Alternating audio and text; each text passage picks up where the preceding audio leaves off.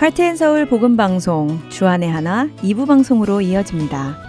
주안의 하나 2부에는 피아노와 함께하는 찬양과 은혜의 설교 그리고 원독자의 관점으로 읽어가는 갈라디아서가 준비되어 있습니다.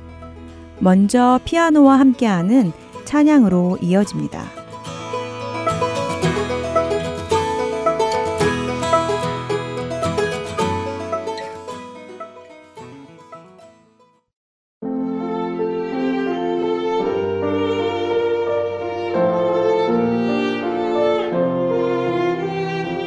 할텐 서울 복음방송 애청자 여러분 안녕하세요. 이번 주부터 새롭게 시작하는 피아노와 함께하는 찬양을 진행하게 된 피아니스트 이지영입니다. 우리가 늘 드리는 찬양, 이 찬양을 통해 우리는 주님을 높여드리고 주님을 자랑하고 그런 속에서 우리 자신이 주님으로부터 위로도 받고 치유도 받고 믿음이 더 단단해지는 경험도 하게 됩니다. 때로 우리가 드리는 찬양이 어떻게 만들어졌는지 그 배경을 알고 나면 우리의 입술로 고백하는 그 찬양의 가사가 더욱 와닿는 경우도 많은데요. 피아노와 함께하는 찬양, 이 프로그램은 바로 이렇게 널리 애창되는 찬양곡들의 역사와 배경, 그리고 그 안에서 역사하신 하나님을 알아감으로 찬양이 단순한 노래가 아니라 우리 영혼의 고백으로 드려지는 시간이 되기를 기대하며 제작하려 합니다. 또한 찬양의 배경을 설명해 드린 후 제가 직접 피아노를 연주하여 여러분과 함께 주님을 찬양하는 시간을 갖고자 하는데요. 이 시간이 주님만 높임을 받으시는 귀한 시간이 될 수 있도록 여러분들의 기도를 부탁드립니다. 오늘 첫 번째로 소개해 드릴 곡은 너무나 유명한 내 주는 강한 성이요입니다. 이 곡은 1529년 독일 민요의 멜로디 위에 종교개혁자 마틴 루터가 가사를 써서 만들어진 것으로 알려져 있습니다. 개신교는 10월 31일을 종교개혁 기념일로 지키고 있는데요. 이는 1517년 마틴 루터가 당시 타락할 대로 타락한 중세교회에 대항하여 교황과 교회의 타락, 부정부패를 비판하는 95개조 반박문을 비텐베르크 성문에 게시함으로 종교개혁에 불을 붙인 날입니다. 루터는 어려서부터 하나님의 엄한 심판에 대하여 두려워했다고 하는데요. 신부가 되어서 고행하고 금식을 해도 구원의 확신과 평화와 기쁨을 찾을 수가 없었답니다. 어느 날 예수님께서 재판을 받기 위해 올라가신 돌계단을 무릎으로 기어 올라가는 고행을 하던 중 그는 로마서 1장 17절 오직 의인은 믿음으로 말미암아 살리라 는 말씀을 통해 새로운 깨달음을 갖게 되었다고 하는데요. 인간의 구원은 고행과 율법을 완벽하게 지킴으로써 오는 것이 아니라 그리스도의 의로 말미암은 절대적 은총에 의해 인간은 죽음과 심판의 쇠사슬에서 해방된다는 확고한 진리를 깨닫게 되었던 것입니다. 이 찬송 내 주는 강한 성이요는 1529년 비텐베르크에서 출판된 독일 찬송가의 10편 46편이라는 제목으로 나온 것이 최초로 알려져 있습니다. 루터가 1529년 로마 공교회에서 이단자로 심판을 받기 위해 웜스 의회에 올라갈 때에 많은 지인들이 그곳에 가면 순교당할 것이라고 만류했지만 루터는 목숨을 걸고 올라갔습니다. 루터는 웜스에 모여드는 악마의 수가 그곳에 기왓장만큼 많을지라도 나는 갈 것입니다. 라고 말했답니다. 루터는 10편 46편 1절 하나님은 우리의 피해난 젖이요 힘이시니 환난 중에 만날 큰 도움이시라 라는 말씀에서 영감을 받아 우리 하나님은 강한 성 A mighty fortress is our God 이라는 찬양을 지어 우리에게 용기를 북돋았고 종교개혁이 불길같이 퍼져나갈 때 곳곳에서는 이 찬양이 불려졌다고 하는데요. 내 주는 강한 성이요 방패와 병기 대신이 큰 환란에서 우리를 구하여 내시리로다. 당시의 모든 집회가 중지되고 책들은 불살라지며 많은 사람들이 감옥에 잡혀갔지만 그럼에도 불구하고 모인 이들은 내 주는 강한 성이요를 힘차게 찬송했다고 전해집니다. 그로부터 400여 년이 흐른 1940년 부활절 아침, 지구 반대편 평양에 있는 산정현 교에서도 내 주는 강한 성요가 울려 퍼졌습니다. 끝까지 신사 참배를 거부하던 주기철 목사님을 체포하기 위해 일본 경찰들은 진을 치고 있었고 주목사님과 성도들은 그 앞에서 담대히 이 찬양 내 주는 강한 성이요 방패와 병기 대신이 큰 환란에서 우리를 구하여 내시리로다 를 반복해서 찬양했다고 합니다. 일본 경찰이 성도들을 거세게 제지할수록 찬송 소리는 더욱 커졌으며 주기철 목사님이 체포되는 순간에도 이 찬송은 멈추지 않았다고 하는데요. 주기철 목사님의 후임으로 교회를 맡고 있었던 김철은 목사님이 1948년 해방된 북한 땅에서 공산당에 붙잡혀가는 순간에도 이 찬송이 불려졌다고 합니다. 김 목사님이 공산당원들에게 끌려갈 당시 교회 성도들은 평양의 전차 길 한가운데 누워 이 찬송을 부르고 또 불렀다는 증언이 전해지고 있습니다. 선교 초기 한국교회에 소개된 이 찬송은 이 땅의 위기를 함께 겪으며 더욱 특별한 의미를 더하게 되었는데요. 코로나로 인해 좌절하고 절망에 빠진 현재의 성도들에게 환란에서 우리를 구하여 내시는 주님을 믿으며 함께 찬양하는 시간이었으면 좋겠다는 생각이 듭니다. 저는 개인적으로 이 곡 3절 후반부 명예와 생명을 다 빼앗긴데도 진리는 살아서 그 나라 영원하리라 라는 가사를 가장 좋아하는데요. 진리신 하나님께서 반드시 원수 마귀를 멸하시고 이길 것을 믿으며 제가 연주한 내 주는 강한 성이요를 들려드리며 오늘 피아노와 함께하는 찬양 첫 순서를 마칩니다. 다음 주에 뵙겠습니다.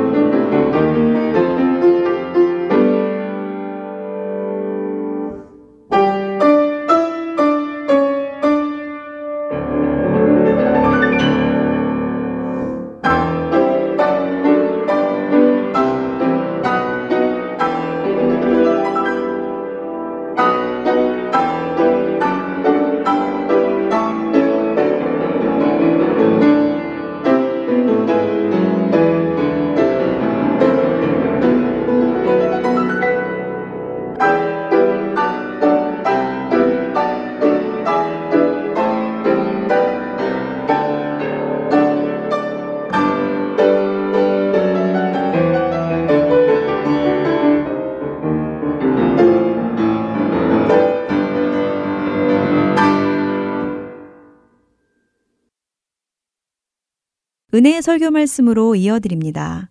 10월부터 새롭게 서울 우면동 교회 정준경 목사님께서 설교에 동참하십니다.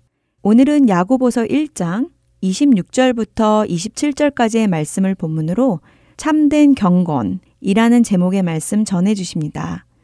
은혜의 시간 되시기 바랍니다.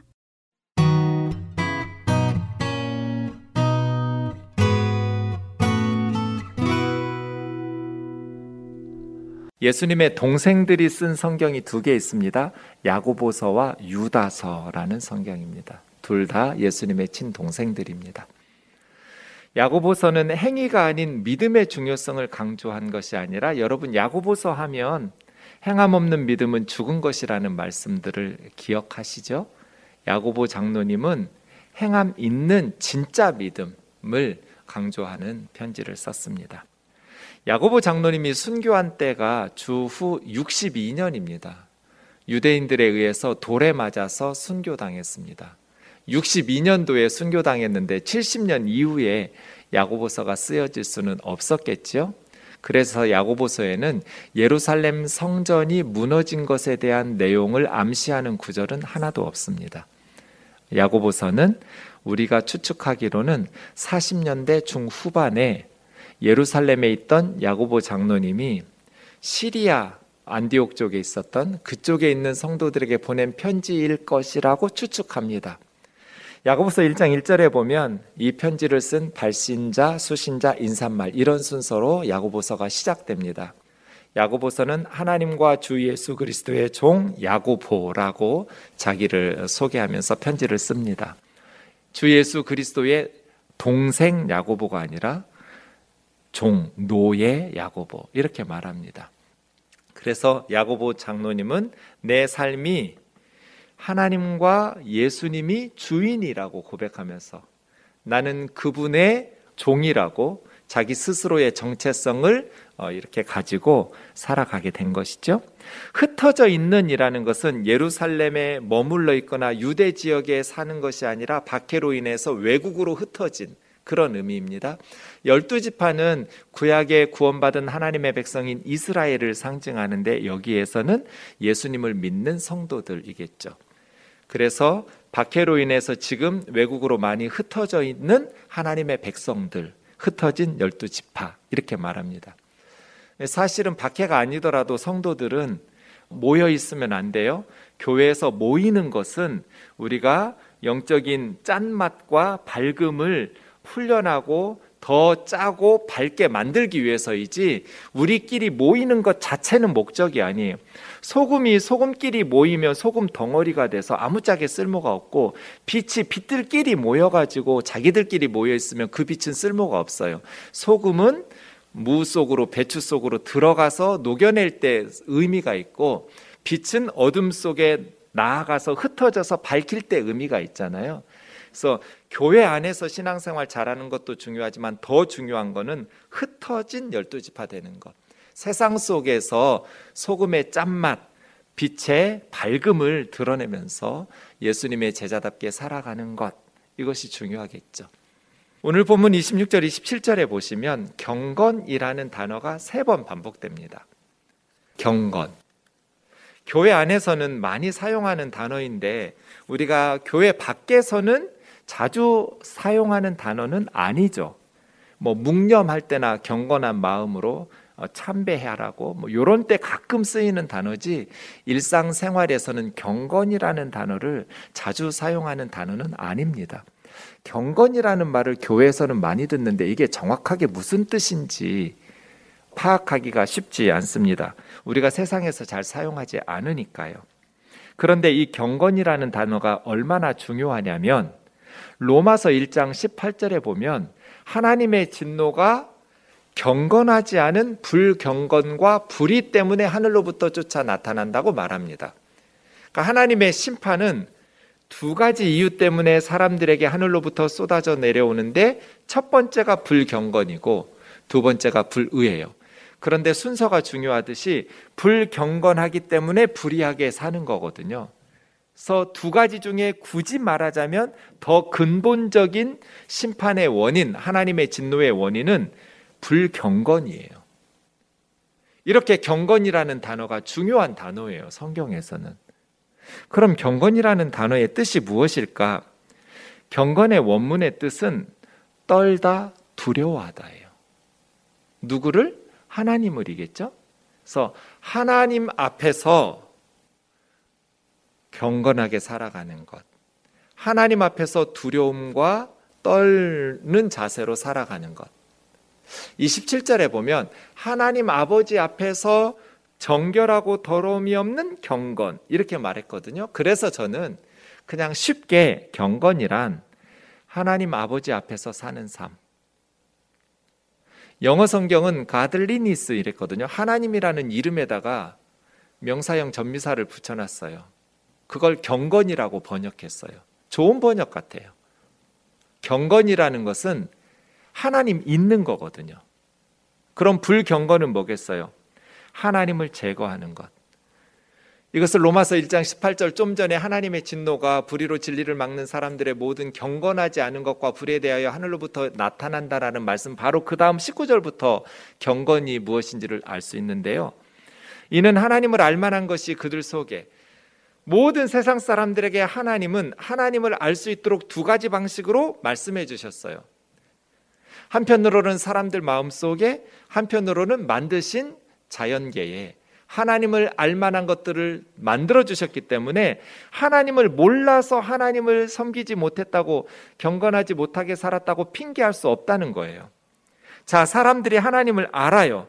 그런데 하나님을 아는 그들이 어떻게 불경건하게 살아요? 21절 보시면 하나님께 영광을 돌리지도 않고 하나님께 감사하지도 않아요. 오히려 생각이 허망하여지고 미련한 마음이 어두워져서 인간이 스스로 지혜롭다 하지만 어리석게 되어서 썩지 아니할 하나님의 영광을 썩어질 사람이나 새나 짐승의 동물의 모양의 우상으로 바꿔요. 이게 불경건이에요. 그러니까 하나님을 제거하고 썩지 아니할 하나님의 영광을 썩어질 사람이나 새나 짐승이나 기어다니는 동물의 모양의 우상으로 바꿔내는 게 불경건이에요. 그럼 경건은 뭐예요? 하나님께 영광을 돌리고 하나님께 감사하는 게 경건이에요. 하나님을 알게 되었어요. 하나님에 대한 마음들을 사람들 속에 주셨어요. 이 피조 자연 세계를 보면 하나님의 능력과 신성들 이러한 것들을 느낄 수 있어요. 그것을 통해서 우리는 하나님께 영광을 돌리고 하나님께 감사하는 삶, 이게 경건이라면 하나님께 돌려야 될 영광과 감사를 하나님께 드리지 않고 지혜롭다고 말하지만 어리석은 인간이 되어서 썩을 인간과 새나 짐승이나 기어다니는 동물의 모양의 우상들로 바꿔내는 것, 이걸 불경건이라고 하거든요. 이러한 영적인 타락 때문에 불의, 윤리적인 타락, 사회적인 타락이 왔고 하나님의 진노는 하늘로부터 쫓아서 임한다라고 말하는 것이죠. 자, 그럼 오늘 26절 다시 보시면 경건이라는 단어가 매우 중요하구나. 경건이란 하나님 앞에서 살아가는 것. 좀 더 풀면 하나님께 영광을 돌리고 하나님께 감사하면서 살아가는 것. 그게 경건이에요. 그런데 경건은 스스로를 속이기가 쉬운 주제예요. 26절 보세요. 누구든지 스스로 경건하다고 생각하며 자기 마음을 속이면 이 사람의 경건은 가짜. 그렇죠? 경건은 자기 스스로를 속이기가 너무 쉬운 주제예요. 남을 속이기 전에 자기 자신을 먼저 속이는 게 경건이에요. 여러분 바리새인과 서기관들을 생각해 보세요. 바리새인과 서기관들 예수님 시대에 이 사람들은 자기 스스로 경건하다고 확신하고 있었잖아요. 그렇죠? 그들이 왜 속았을까요?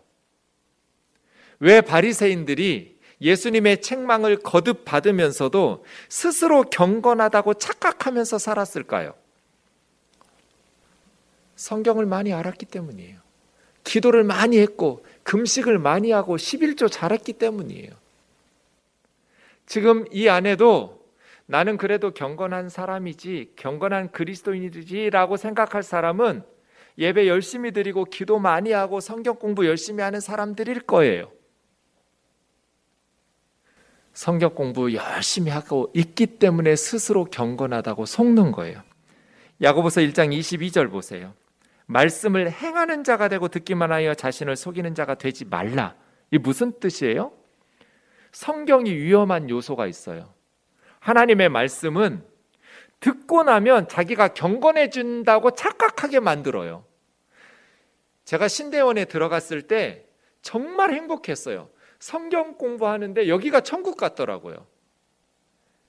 그 전에 대학 다닐 때는 과외를 계속 하면서 굉장히 경제적으로 여유 있게 살았는데 신대원에 입학할 때는 정말 가난해졌거든요.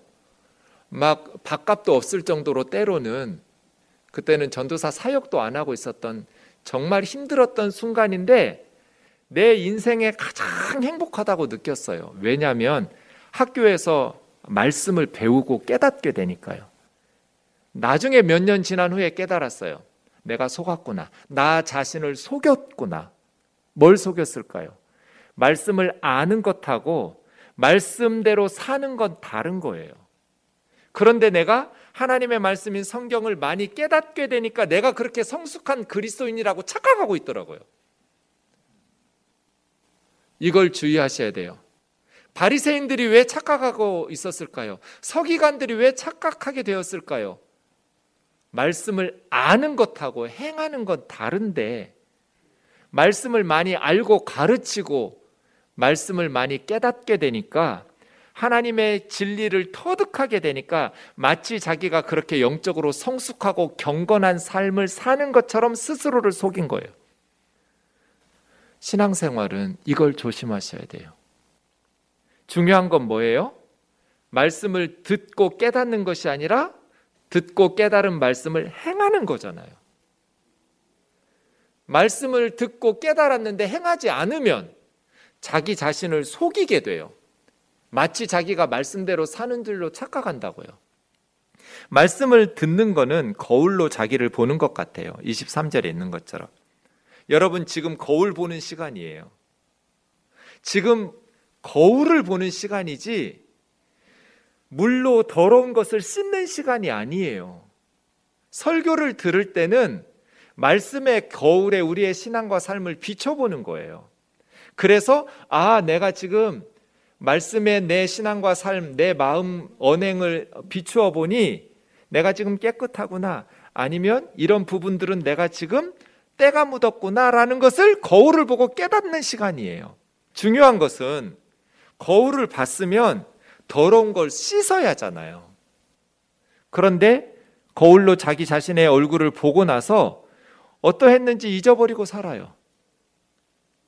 그럼 이 사람은 자유롭게 하는 온전한 율법을 들여다 보기는 했는데 듣고 잊어버린 자기 때문에 실천한 사람이 아니기 때문에 이 사람의 경건은 거짓이고 스스로 속은 거예요.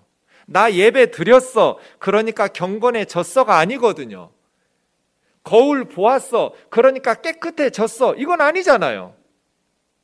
거울을 보아서 깨끗해지는 것이 아니라 거울을 보았으면 씻어야 깨끗해지죠. 내 삶과 신앙에 더러운 것들을 씻어내고 더 선한 것들로 채워야 우리가 참된 경건의 사람이 될 텐데 거울을 보고 나서 잊어버려요. 성경에서 말씀의 은혜를 말할 때 입에는 꿀송이처럼 달지만 배에는 쓰다고 그랬어요. 예배 드릴 때 말씀을 깨달을 때는 너무 달콤해요. 꿀 같아요. 꿀송이처럼 말씀의 은혜를 깨달을 때는 달아요. 그런데 그 말씀을 소화시킬 때 배로 내려가면 써요. 그 말씀을 소화시켜서 삶 속에서 말씀대로 순종해서 살라고 하기 시작한 순간부터 어려움이 시작돼요. 세상이 악하니까요. 말씀을 깨달을 때는 꿀처럼 달지만 이게 입에서는 단데 배로 내려가면 쓰기 시작해요. 소화가 안 돼요. 그래서 말씀의 은혜 받았어요. 예배 시간에 말씀 들을 때 너무 행복해요. 정말 우리 하나님 좋은 분이야. 그런데 그 말씀을 세상 속에서 삶 속에서 소화시켜서 살아내려고 하면 고난이 시작돼요. 써요. 그때 뱉어내면 돼요, 안 돼요? 안 돼요. 쓰더라도 삼켜서 소화시켜내고 말씀대로 실천하면서 살아가려고 몸부림쳐야 돼요. 그 사람의 경건이 참 경건이죠. 말씀이 우리를 속인다. 오늘 본문 다시 보시면 누구든지 스스로 경건하다 생각하여 자기 혀를 재갈 물리지 아니하고 자기 마음을 속이면 이 사람 경건은 헛것이고 하나님 아버지 앞에서 진짜 정결하고 더러움이 없는 참된 경건은 고아와 과부를 환란 중에 돌보고 자기를 지켜 새 속에 물들지 아니하는 그것이다. 참된 경건이 세 가지가 있어야 된다라는 것을 이야기하고 있어요. 참된 경건은 반드시 이 세 가지를 구비하고 있어야 돼요. 뭐예요? 첫 번째는 자기 혀를 길들여야 돼요. 언어죠. 말 함부로 해서 다른 사람 상처 주고 음담 패설하고 거짓말하고 이간질하고 뒷담화하고 그 사람의 경건이 아무리 성경을 많이 알고 기도를 많이 한들 그건 가짜예요. 참된 경건은 반드시 혀를 길들여야 된다. 그렇지 않으면 스스로 경건하다고 착각하는 것일 뿐 속이는 거다. 두 번째 참된 경건은 고아와 과부들을 환란 가운데서 돌봐주어야 된다. 구제가 있어야 돼요. 사회적 약자들을 향한 긍휼, 고통 가운데서 환란 가운데서 살고 있는 지체들을 돌볼 줄 모르면서 하나님 앞에서 감사와 영광과 찬송을 돌리는 것이 그것이 경건이냔 말이에요. 옆에 있는 지체들은 지금 환란 속에서 고통받고 있는데 외면한다면 그 사람의 경건은 가짜예요. 마지막 세 번째 자신을 지켜 새 속에 물들지 않도록 이걸 거룩이라고 그래요. 거룩이라는 단어의 뜻은 구별됐다는 뜻이에요. 세상 사람들과 구별된 삶. 세상 속에서 사는데 세상 사람들과는 다르게 살아가는 자신을 지켜서 새 속에 물들지 않도록 살아가는 이 세 가지가 있어야 하나님께 하나님 아버지 앞에서 사는 정결하고 더러움이 없는 참된 경건이다. 이 세 가지가 없으면 그 사람의 경건은 거짓이라는 거예요. 한 가지씩 살펴보죠. 먼저는 자기 혀를 재갈 물리라는 겁니다. 이 재갈 물리다라는 어, 단어가 한 번 더 씁니다. 성경에 딱 두 번 쓰인 단어인데요. 3장 2절에 굴레 씌우다라고 번역된 똑같은 단어가 그렇게 쓰였습니다. 제어한다는 거죠. 통제한다는 거예요. 참된 경건의 사람은 자기 혀를 제어할 수 있다. 그런데 이거 어렵죠. 야고보 장로님의 별명이 낙타 무릎이에요. 기도를 얼마나 했는지 무릎이 낙타 무릎처럼 굳은 살이 베겼어요. 예수님의 친동생이에요. 30여 년 동안 형님 예수님을 가장 가까운 가족으로서 겪었던 사람이에요. 누구보다도 예수님에 대해서 많이 아는 사람이에요. 그 야고보 장로님이 낙타 무릎처럼 경건에 힘쓰면서 기도에 힘썼던 그분이 말에 대해서 이야기하는 3장으로 넘어가면 우리가 다 실수가 많다. 만일 말에 실수가 없는 사람이라면 그 사람은 퍼펙트한 사람이래요. 왜냐하면 온 몸을 통제하면서 실수 없이 살아갈 사람이니까. 낙타 무릎처럼 기도를 많이 했던 야고보 장로님 자신조차도 말에 실수가 참 많다. 이렇게 고백하고 있어요. 나는 말에 실수가 별로 없다고 생각하시는 분들은 위험해요. 말이라는 것이 눈에 결과가 드러나지 않기 때문에 잘 몰라요. 사랑하는 자매 형제 여러분, 우리의 말이 사람을 죽이기도 하고 살리기도 해요. 야고보서 3장 8절부터 보세요. 혀는 능히 길들일 사람이 없다. 쉬지 아니하는 악이고 죽이는 독이 가득한 것이 혀다. 쉼 없이 약한 것이 쏟아져 나와요. 이것으로 주 아버지 하나님을 찬송하고 또 이것으로 하나님의 형상으로 지음받은 사람들을 저주하니 한 입으로 찬송과 저주가 나오는 것이 우리 그리스도인들에게 마땅하지 않다. 그래서 참된 경건은 반드시 혀를 길들여야 된다는 거예요. 우리가 지난 시간까지 보았던 잠언의 혀에 대한 말씀들이 많았죠. 잠언 15장 보시면 유순한 대답은 분노를 쉬게 하여도 과격한 말은 노를 격동하느니라. 유순하다고 번역된 말은 4절의 온순하다하고는 다른 뜻이에요. 한글로는 비슷한 의미지만 1절의 유순한 대답은 부드러운, 따뜻한 그런 뜻이에요. 분노가 쉬, 쉬게 한다라는 말로 번역된 이 슈브는 되돌아가는 거예요. 그러니까 막 분노가 찾아오고 있었어요. 접근 중이에요. 분노가 다가오고 있었는데 상대방이 부드럽게 따뜻하게 대답해서 분노가 왔던 길로 슈브해서 다시 되돌아갔어요. 멋진 표현이죠. 부드러운 대답은 찾아오는 분노를 다시 지가 왔던 길로 되돌아가게 만든다. 그런 지혜로운 혀가 있어요. 그러나 과격한 말은 분노를 격동시킨다. 부부 간에, 부모 자식 간에, 형제 간에, 교회 안에서 죽이고 살릴 만한 일로 싸우지 않아요.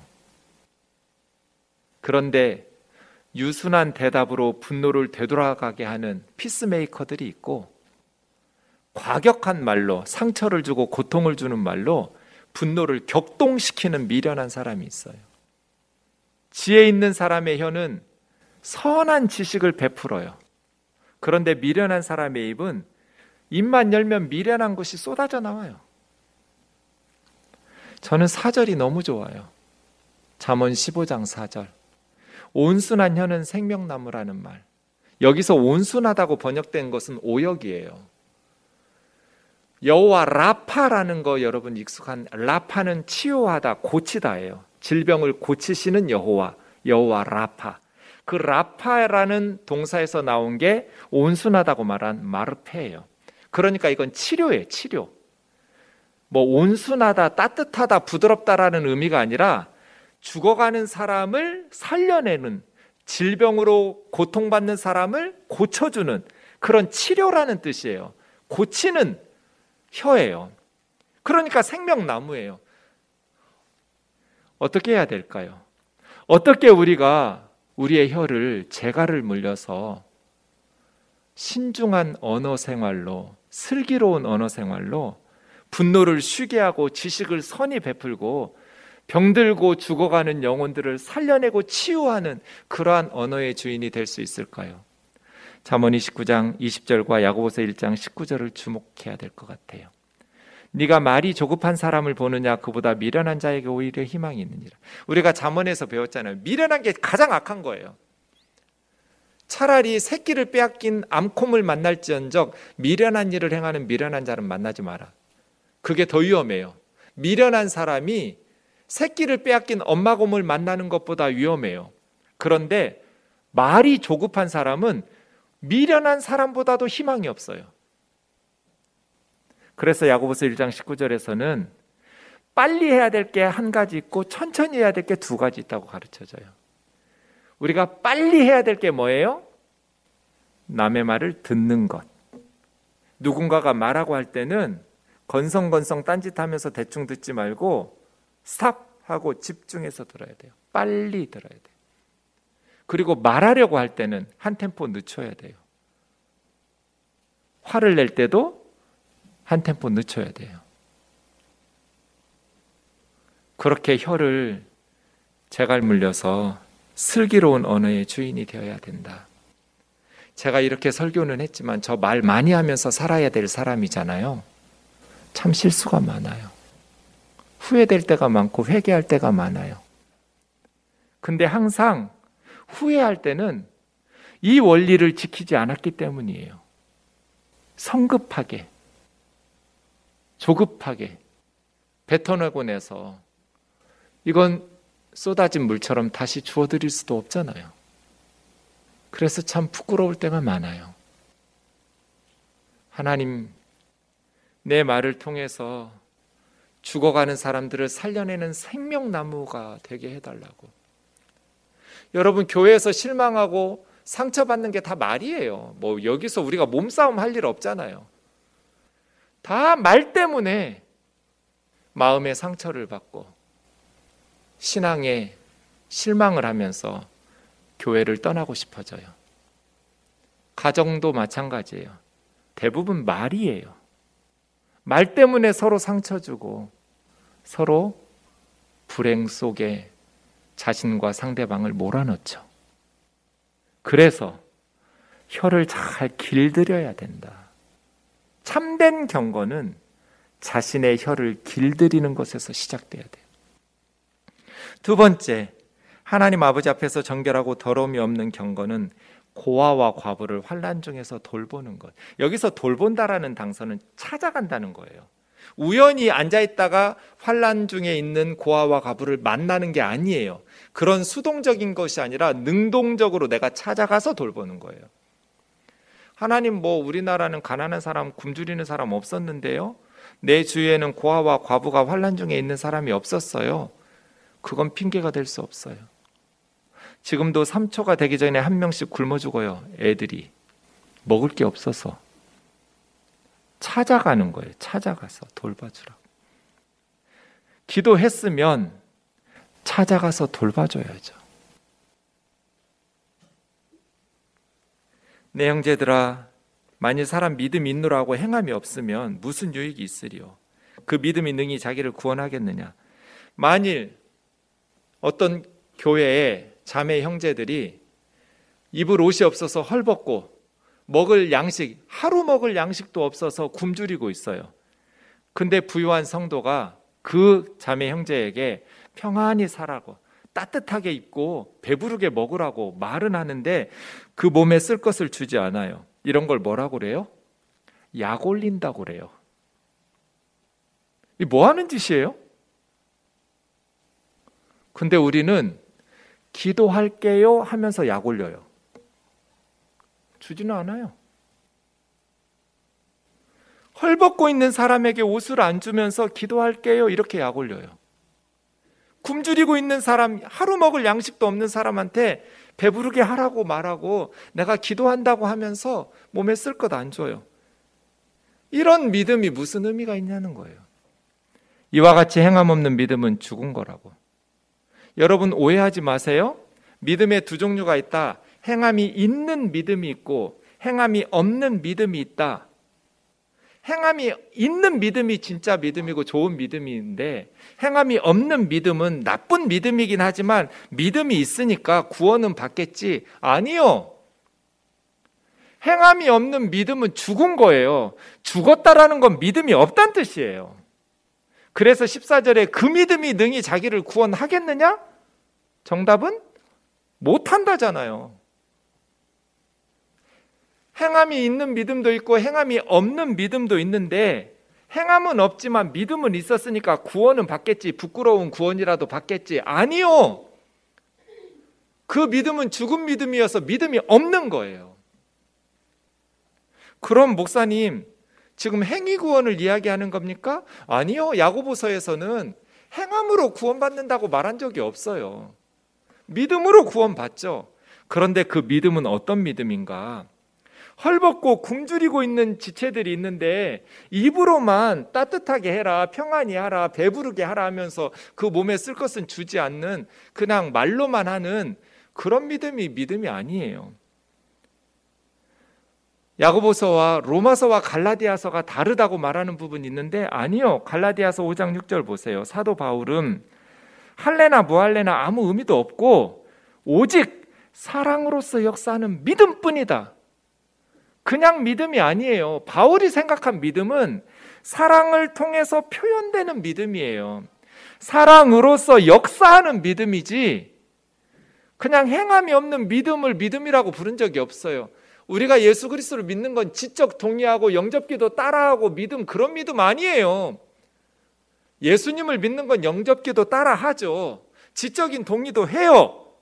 그런데 우리가 예수님을 믿는다고 말할 때는 예수님께서 우리를 위해서 십자가에서 자기 목숨을 버렸으니 이제 나도 예수님처럼 이 세상을 새롭게 살아가야겠다라는 그러한 믿음이죠. 예수님을 믿는데 어떻게 굶어 죽는 애를 보면서 내가 빵이 두 개가 있는데 하나를 안 줄 수가 있냔 말이에요. 얼어 죽어가고 있는 사람이 있는데 어떻게 내가 옷이 두 벌 있는데 나만 껴입고 얼어 죽게 내버려 두냔 말이에요. 그게 가능해요? 이건 참된 경건이 아니다. 교회 안에서 평안히 가라, 도웁게 하라, 배불리 하라 하면서 그 몸에 쓸 것을 주지 않는 그 사람들이 어떻게 하나님께 영광을 돌리고 하나님께 감사하면서 하나님 아버지 앞에서 사는 참된 경건을 말할 수가 있냔 말이에요. 마지막 세 번째. 하나님 아버지 앞에서 정결하고 더러움이 없는 참된 경건은 자기를 지켜 새 속에 물들지 않게 하는 것. 물든다라는 것은 더러운 얼룩이나 때가 묻지 않도록 한다는 거예요. 세상에 더러운 때가 묻지 않도록 자기를 지키는 것. 여기서 지킨다라는 것은 적군이 쳐들어오는지 아닌지 망보는 거예요.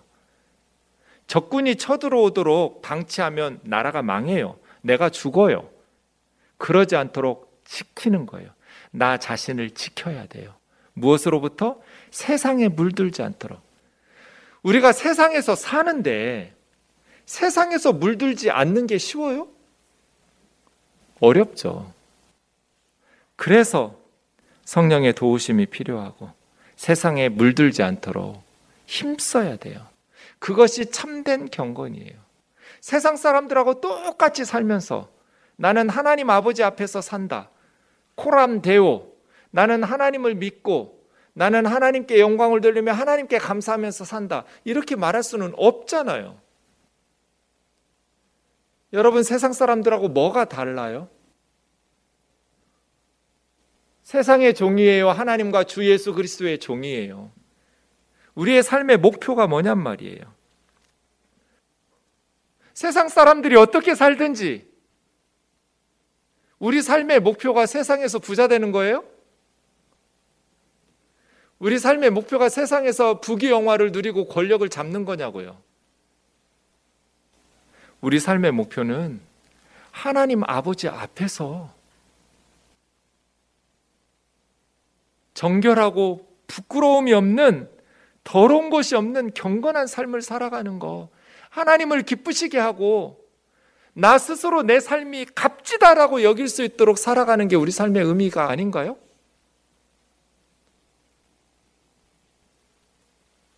자신을 지켜 세상에 물들지 않게 해라. 필리포스 3장 17절에 사도 바울은 눈물을 흘리면서 많은 교회 지도자들이 그리스도의 십자가의 원수로 행하고 있다고. 그리스도의 십자가는 나를 죽여서 남을 살리는 거예요. 희생이에요.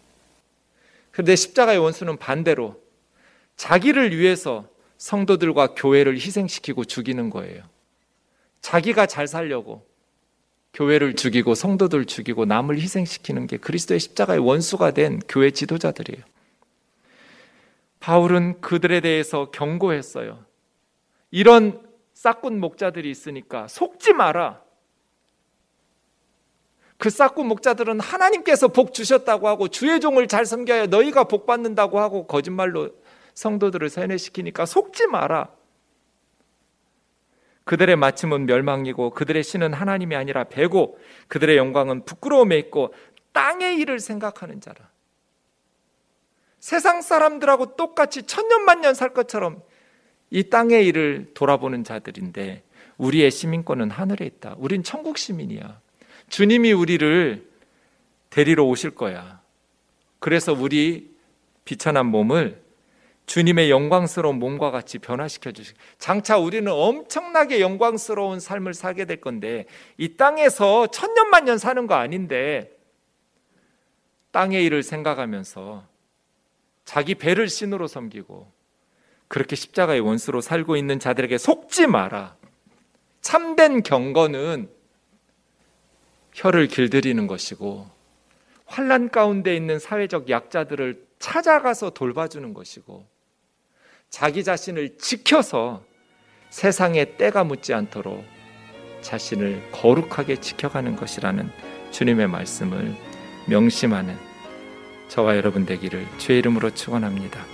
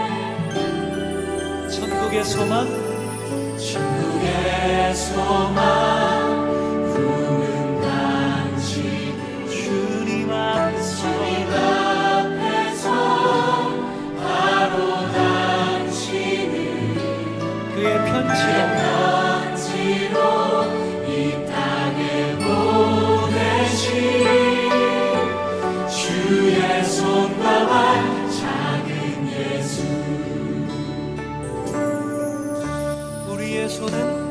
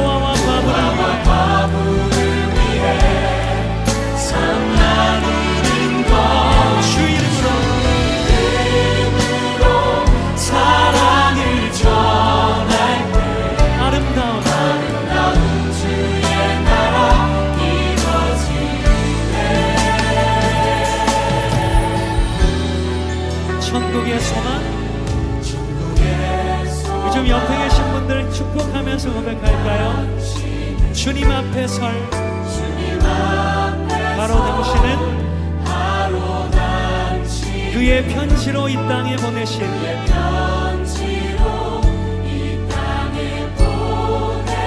주의 손과 발. 주의 손과 발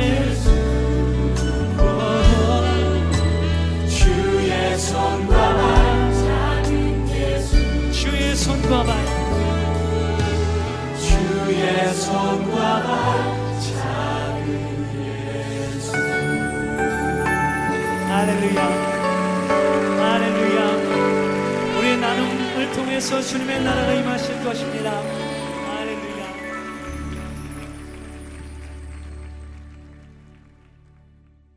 계속해서 원독자의 관점으로 읽어가는 갈라디아서 보내드립니다.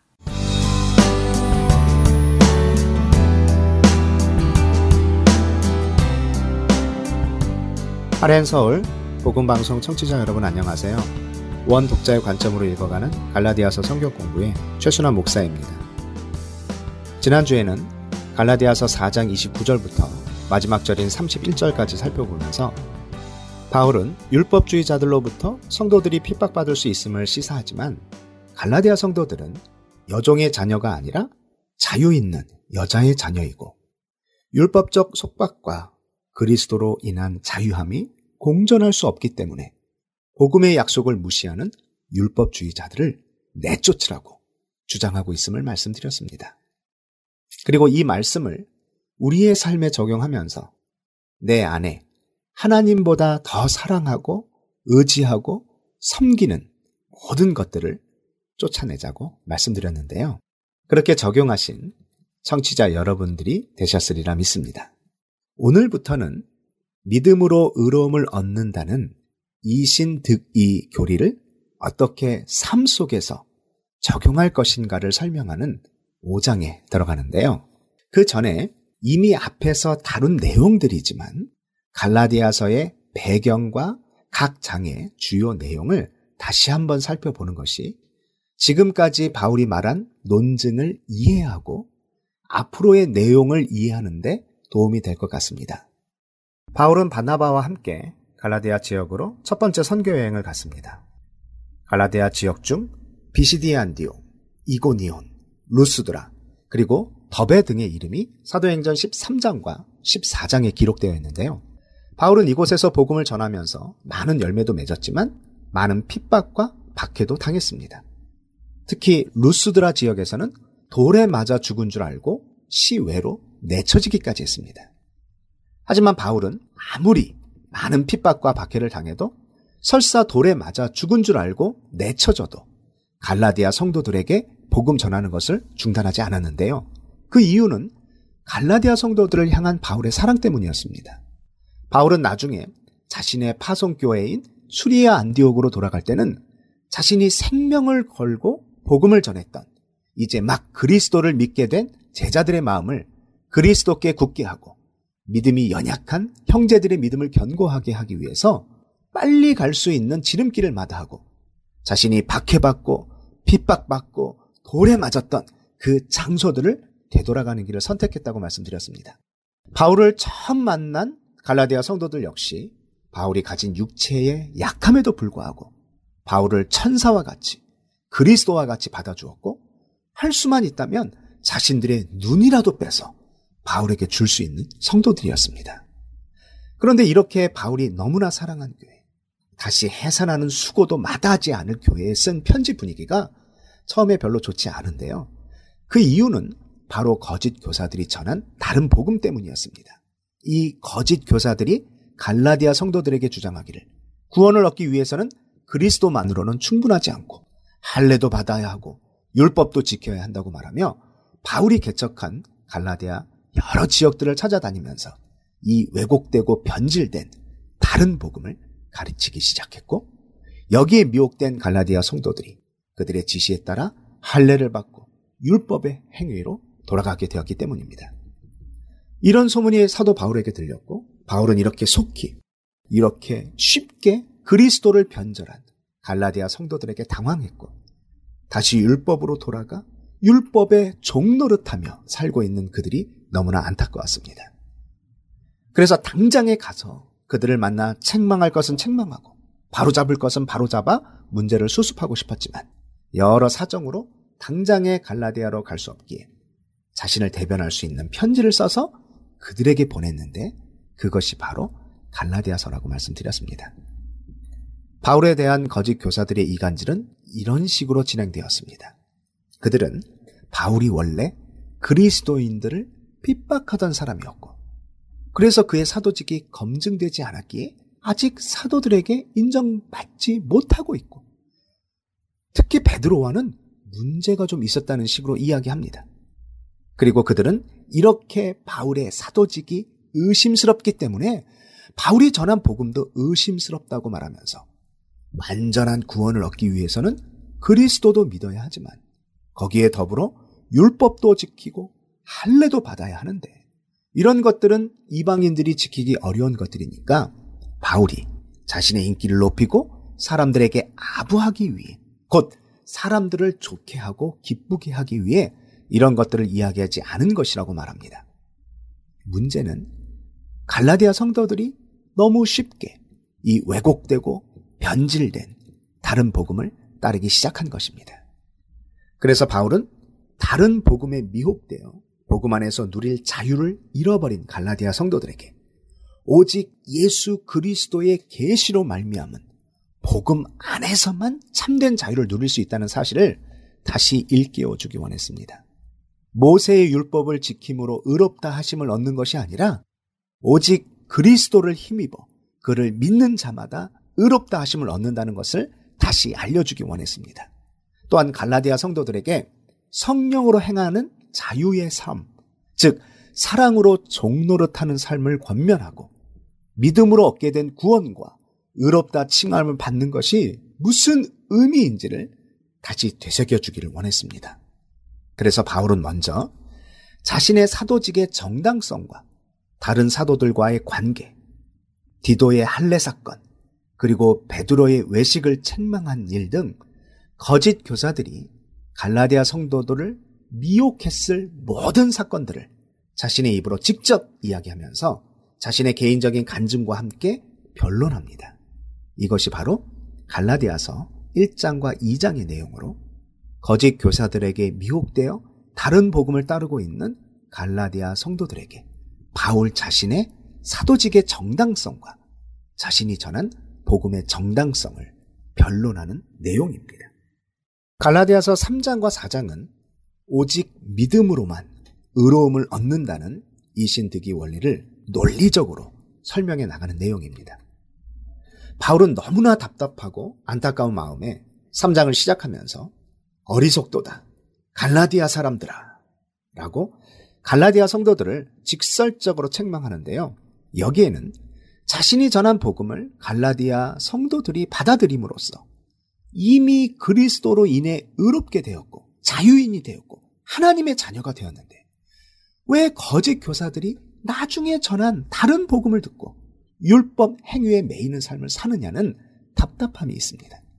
그래서 바울은 3장 6절부터 유대인들이 조상으로 여기는 아브라함을 예로 들면서 자신이 주장하는 이신득이 원리의 정당성을 증명합니다. 즉, 유대인들이 조상으로 여기고 있는 아브라함도 행위로서 의롭다 하심을 받은 것이 아니라 오직 믿음 때문이었고, 이 믿음은 아브라함에게서 난 믿음이 아니고 하나님에게서 난 믿음이기 때문에 이 믿음으로 말미암은 자들은 이방인이라도 진정한 아브라함의 영적인 자손이 된다는 변증입니다.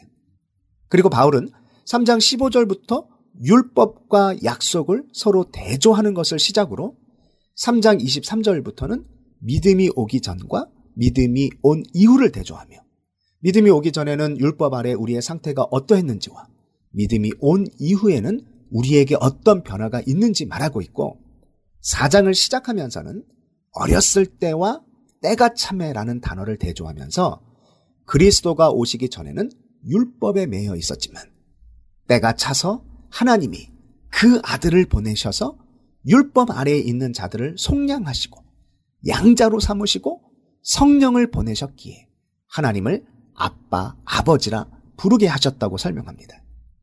그리고 4장 8절에서 그때에는과 이제는 이란 단어를 대조하면서 갈라디아 성도들의 과거와 현재 사이의 변화를 대조하며 논쟁을 이어가다가 4장 12절부터는 바울이 처음 갈라디아 성도들을 만났을 때를 회상하면서 정서적이고 감정적인 접근을 통해 그들에게 호소하고 설득하는 것을 볼 수 있었습니다. 4장 20절부터는 3장에 부각시켰던 율법과 복음의 차이를 보다 명확하게 설명하고 복음의 우월성과 정당성을 변증하는 내용을 마무리 짓기 위해 짝을 이루는 두 가지 유형을 대조하고 있다고 말씀드렸는데요. 하갈과 사라 두 여인을 시작으로 두 언약, 두 아들, 육체와 약속, 종과 자유자, 신의 산과 위에 있는 예루살렘 등을 대조하면서 이 모든 것은 결국 율법 아래에서 종노릇하는 것과 복음 안에서의 자유함을 대조하고 있는 것임을 살펴보았습니다. 그리고 바울은 갈라디아서 5장 1절에서 이제 이렇게 말합니다.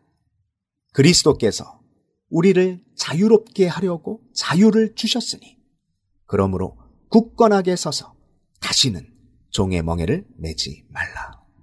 한 구절이지만 참 많은 내용을 이 안에 담고 있습니다. 그리스도께서 우리를 자유롭게 하려고 자유를 주셨다고 합니다.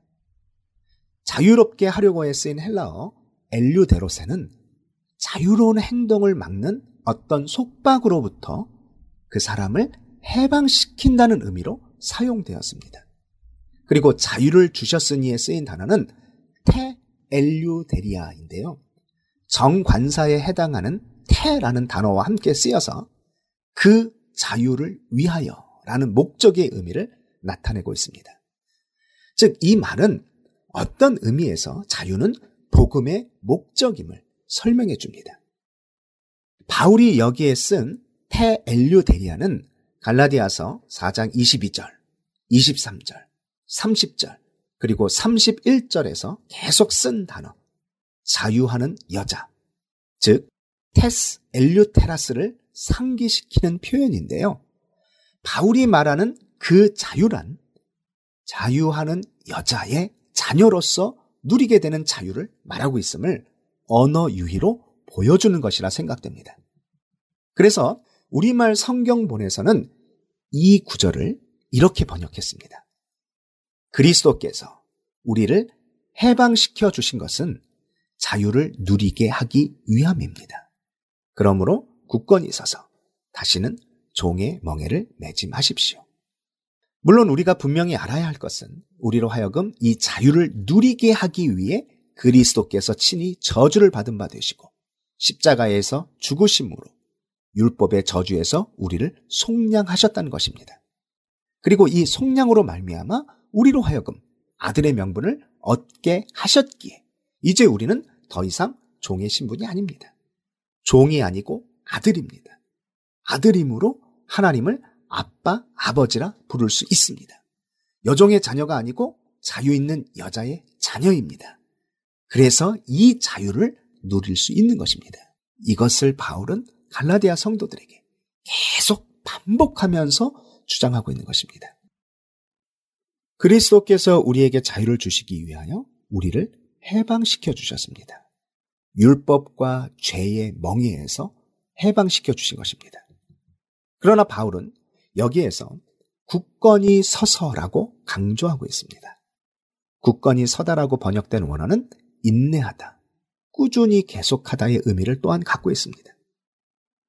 그리스도께서 자유를 주신 것은 단번에 주신 것이지만 이 자유를 계속적으로 누리고 다시는 종의 멍에를 매지 않기 위해서 우리는 꾸준히 힘써서 자유를 붙들어야 합니다.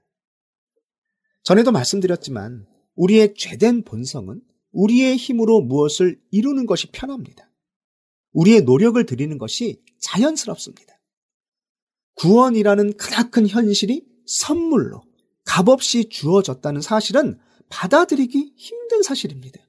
그래서 그 사실을 깨달았을 당시에는 그 은혜에 감격하고 감사하지만 머지않아 하나님을 위해 무엇인가를 해드려야 한다고 생각하게 됩니다.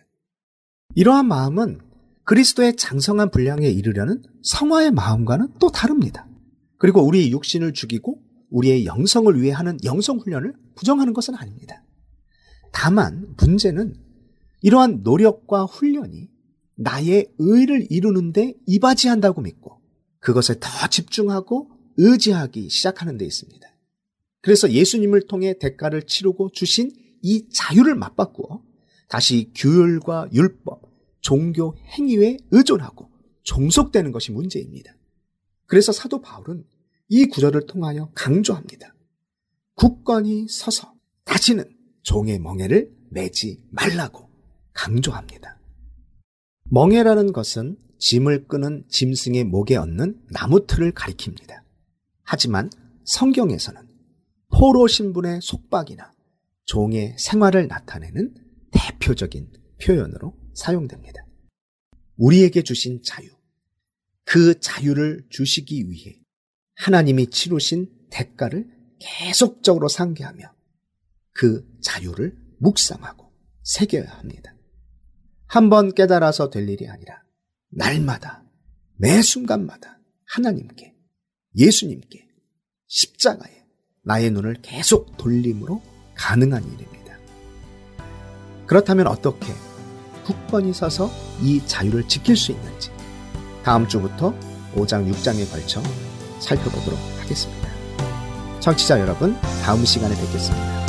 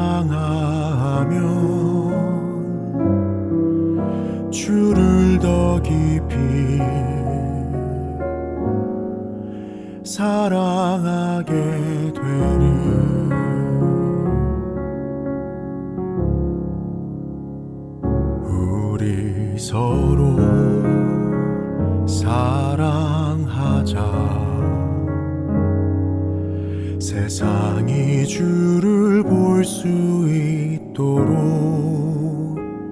우리 서로 사랑하면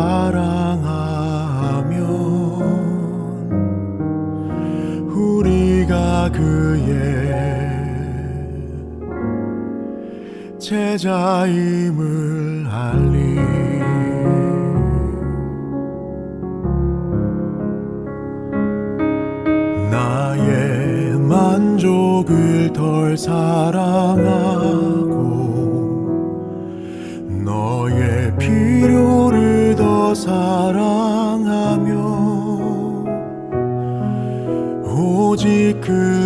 그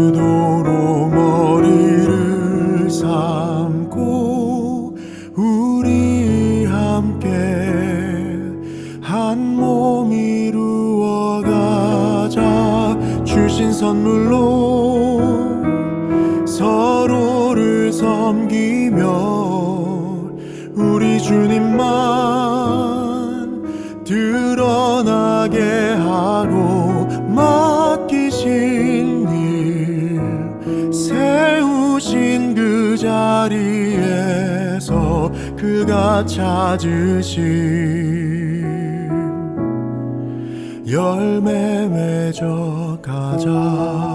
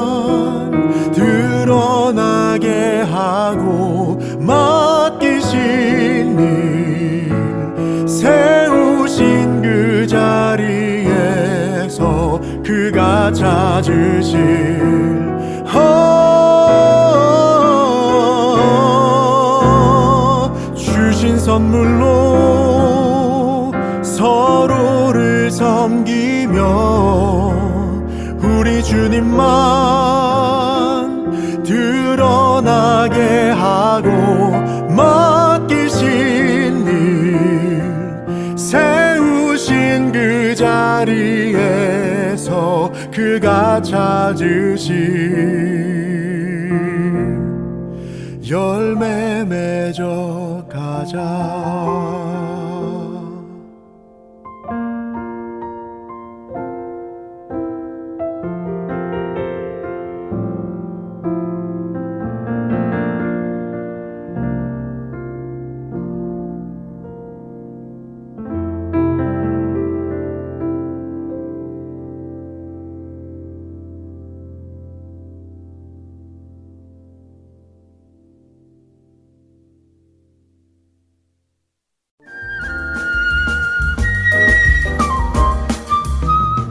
주안의 하나 2부 준비된 순서는 여기까지입니다. 함께 해주신 여러분께 감사드립니다. 다음 시간에 뵙겠습니다. 안녕히 계십시오.